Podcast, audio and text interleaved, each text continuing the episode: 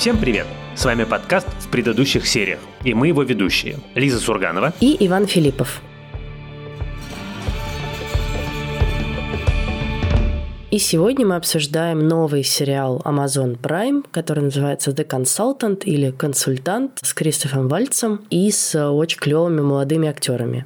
Для этого сериала спойлеры имеют принципиальное значение, поэтому напоминаем вам, что мы будем обсуждать его целиком, включая финал. Если вы его еще не посмотрели, то в этом случае мы советуем его посмотреть, а потом слушать наш подкаст. Слушай, давай, раз ты только что сказал про спойлеры, давай, в общем, как называется, возьмем быка за рога.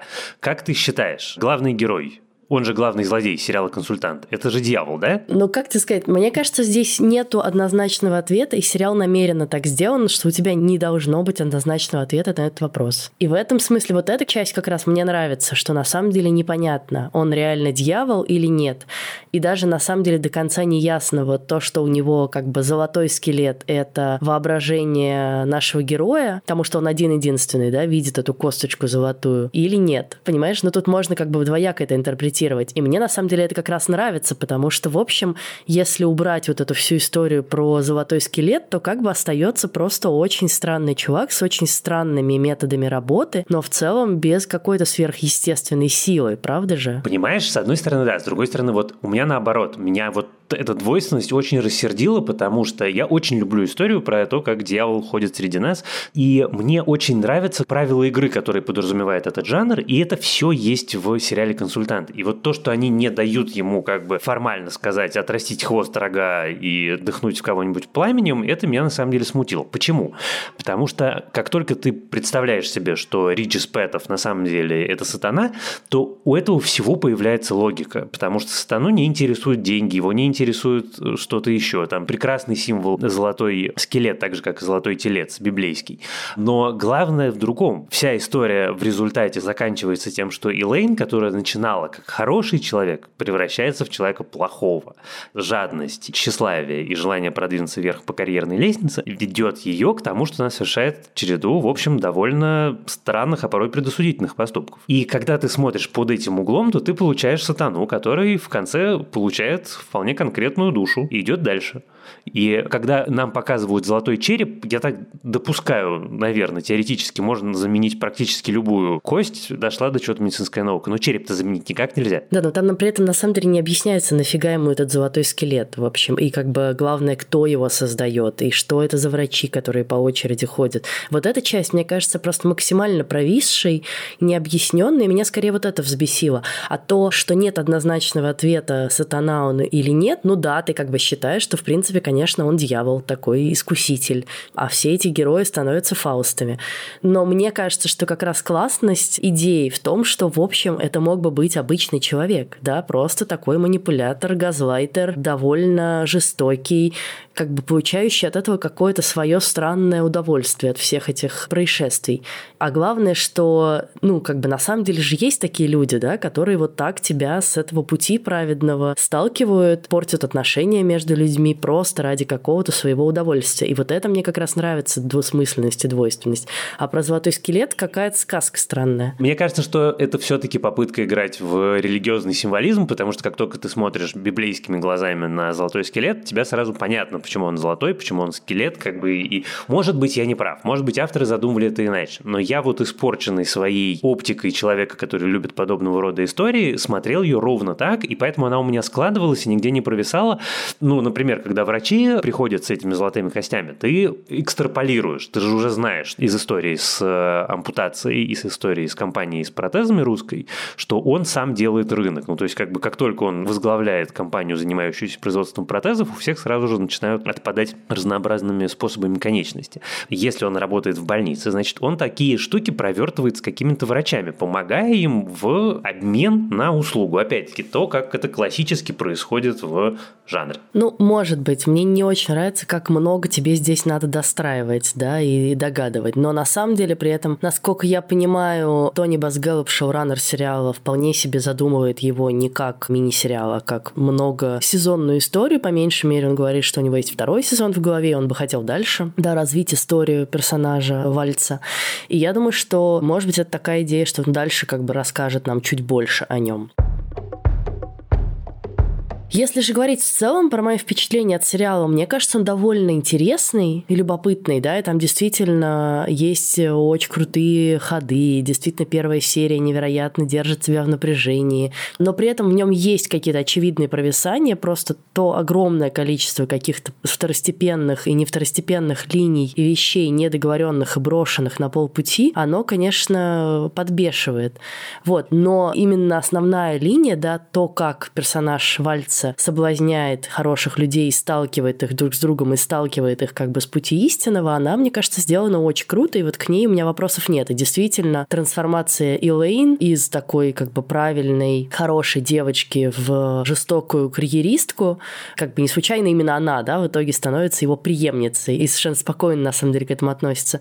Вот это мне очень понравилось. То, что сначала мы не знаем, кто из них, да, первым падет как бы под его чарами. И Крейг как бы сначала, да, соблазняется сопротивляется и говорит, о, наконец-то я сделаю игру, наконец-то хоть кто-то меня слушает. И сначала Элейн сопротивляется, а потом они переворачиваются местами, и Крейг как бы уже в одну сторону идет, а Элейн в другую. На самом деле, вот вся человеческая часть отношения начальник-подчиненный в сериале «Консультант» показана абсолютно блистательно. Понятно, что это немножко преувеличено, но это очень круто сделано. Но мне больше всего понравилось даже не это, там, не сатана, не человеческие отношения, а то, что это сериал какая-то лютая абсолютно обманка. Ты начинаешь его смотреть, и ты думаешь, что перед тобой такое разделение новое, что вот разделение было про корпоративную культуру, а это значит, мы немножко на уровень опустимся, будет там про микроменеджмент, про условно работу начальника и подчиненных, и он так начинает в ту сторону аккуратненько идти, такая сатира, сатира, сатира, а потом бах, и происходит подъем-переворот, который гениальный. Вот это прям придумано абсолютно феерически, что это вообще ни разу не антикапиталистическое высказывание, это ни разу не критика существующих корпоративных там структур и практик, а на самом деле история про то, что иногда в компании просто нужен человек, который придет и банально займется делом и выстроит систему, в которой люди будут следовать правилам, в которой деньги будут тратиться не просто так, а ну как бы по делу, и тогда эта компания вдруг может оказаться прибыльной. И люди, которых ты вначале думал, что они такие из себя творческие, смелые, вот он пришел, какой он гадкий. И в финале ты понимаешь, черт, это же все ровно наоборот. Они абсолютные идиоты. А этот чувак, при всех его странностях, дикостях, садизме и всем на свете, он на самом деле компетентный менеджер, который берет и вытаскивает ушлый бизнес.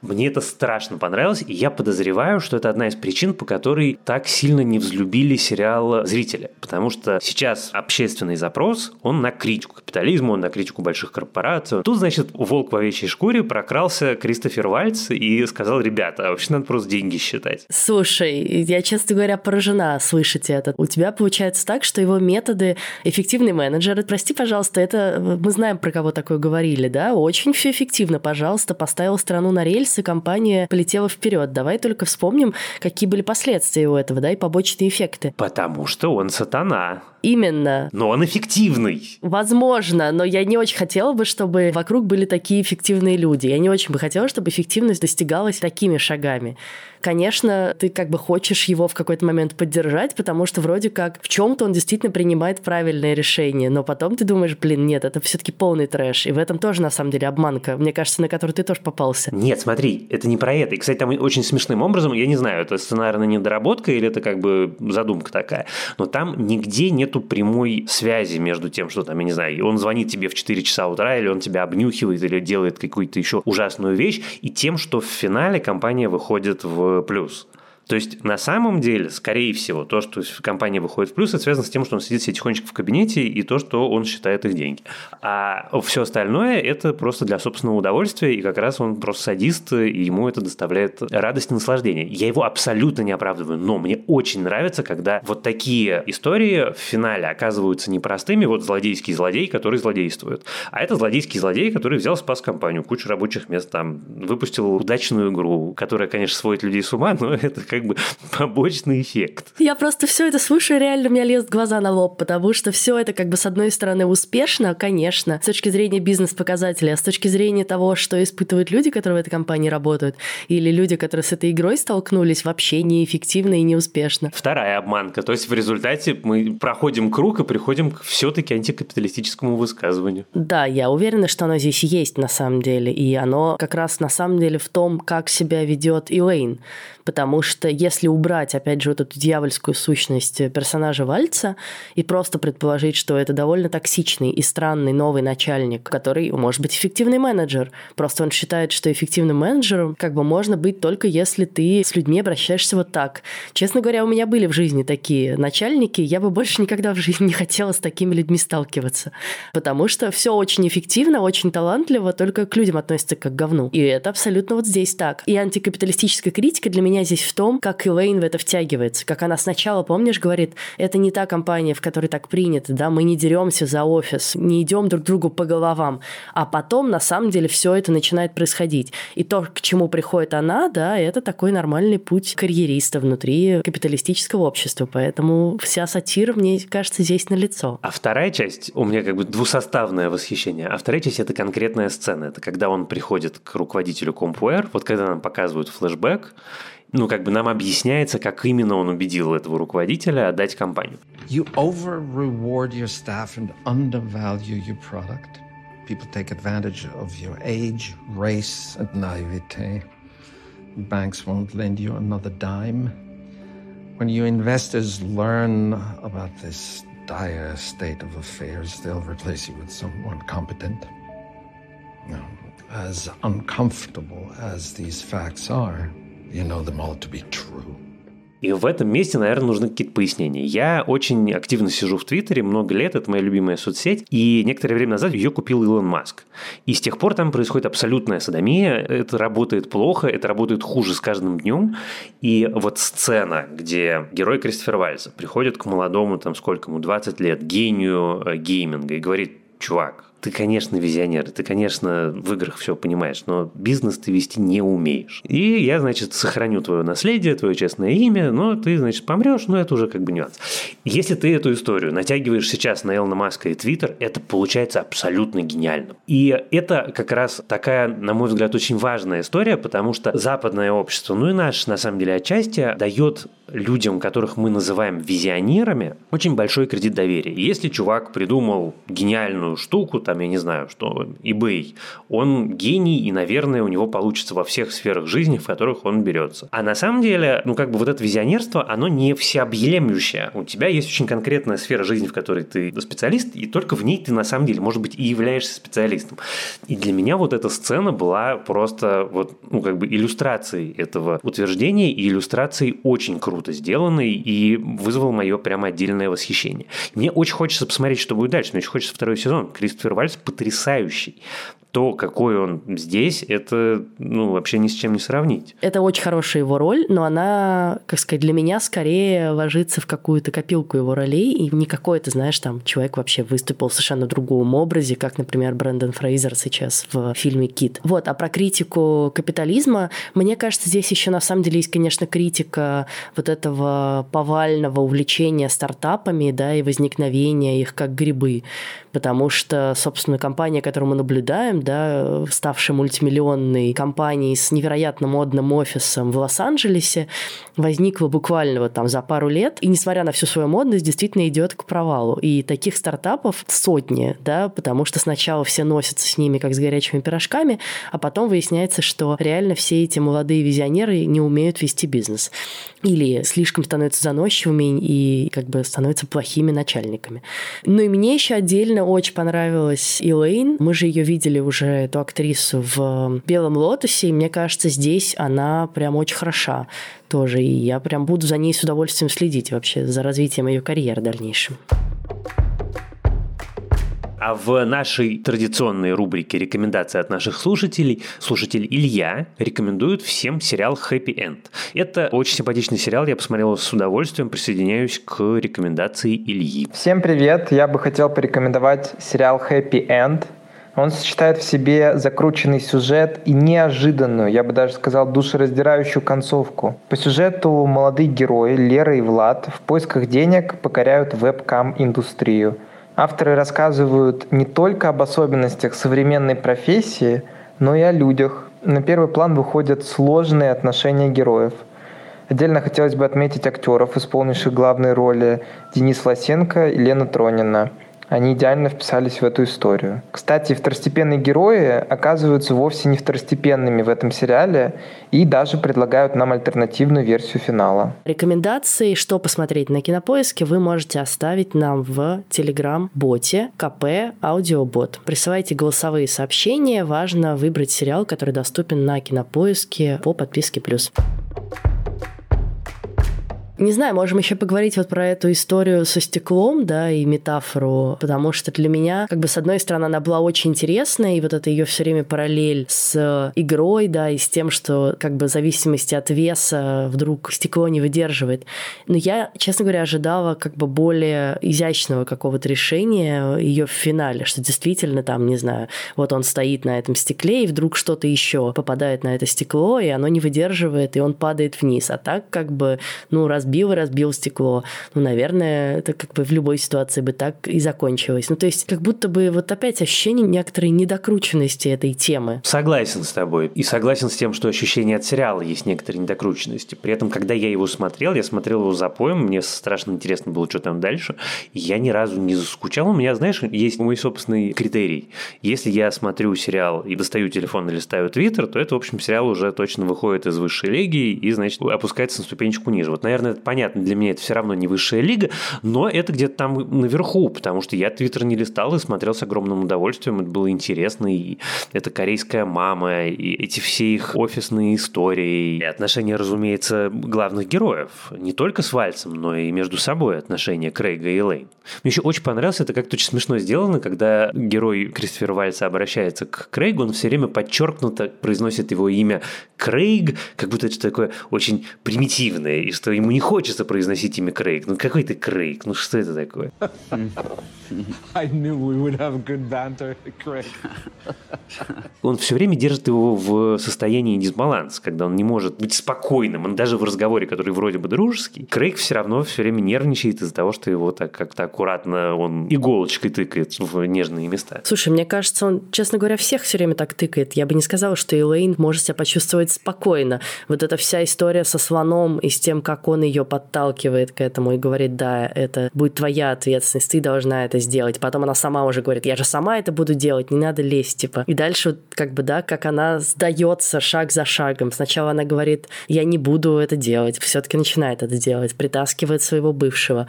Ей приходится его соблазнять, хотя сначала она говорит, да, я не буду опускаться ниже собственного достоинства и, значит, использовать такие методы. И как бы, как мы видим, все это происходит.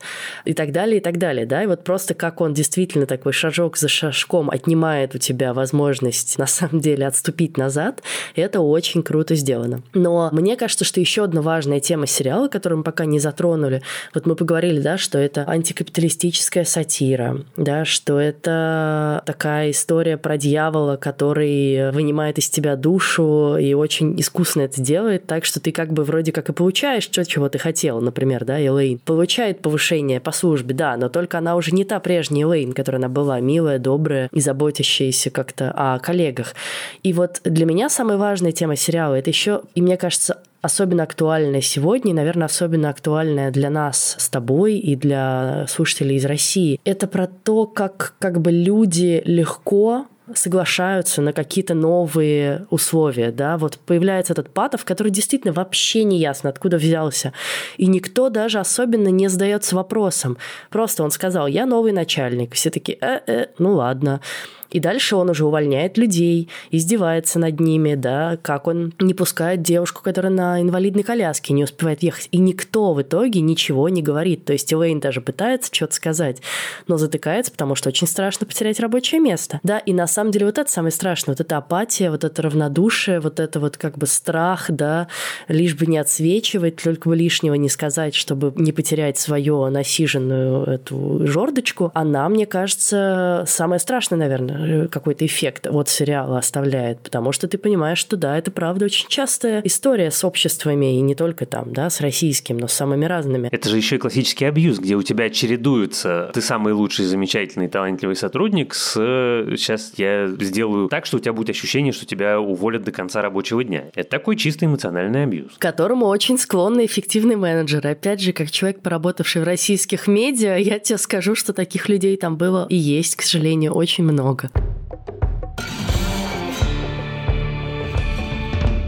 А в следующий раз мы с Лизой наконец обсудим сериал Last of Us, он же «Одни из нас». Я очень-очень жду нашего этого выпуска, потому что мне много есть чего сказать про этот замечательный сериал, который приводит меня каждой серии в восторг. Да, я напомню, что сериал выходит на сервисе HBO Max, и мы будем обсуждать его со спойлерами. А в этом случае это тоже очень важно. Посмотрите сначала сериал, потом приходите слушать подкаст. А я напоминаю, что нас можно слушать на всех платформах от Яндекс Музыки до Apple Podcasts и YouTube. Пожалуйста, ставьте нам оценки, сердечки, звездочки, пишите нам отзывы, комментарии, а также пишите нам письма на почту подкаст собакакинопоиск.ру. А еще подписывайтесь, пожалуйста, на наш телеграм-канал, он называется в предыдущих сериях, и у нашего телеграм-канала есть замечательный чат, который с каждым днем становится все больше, все активнее и все интереснее. Присоединяйтесь. Помогали нам в записи этого выпуска наши продюсеры Бетси Исакова и Елена Рябцева, а также звукорежиссерка Лера Кусто. А с вами были Иван Филиппов и Лиза Сурганова. Пока. До встречи.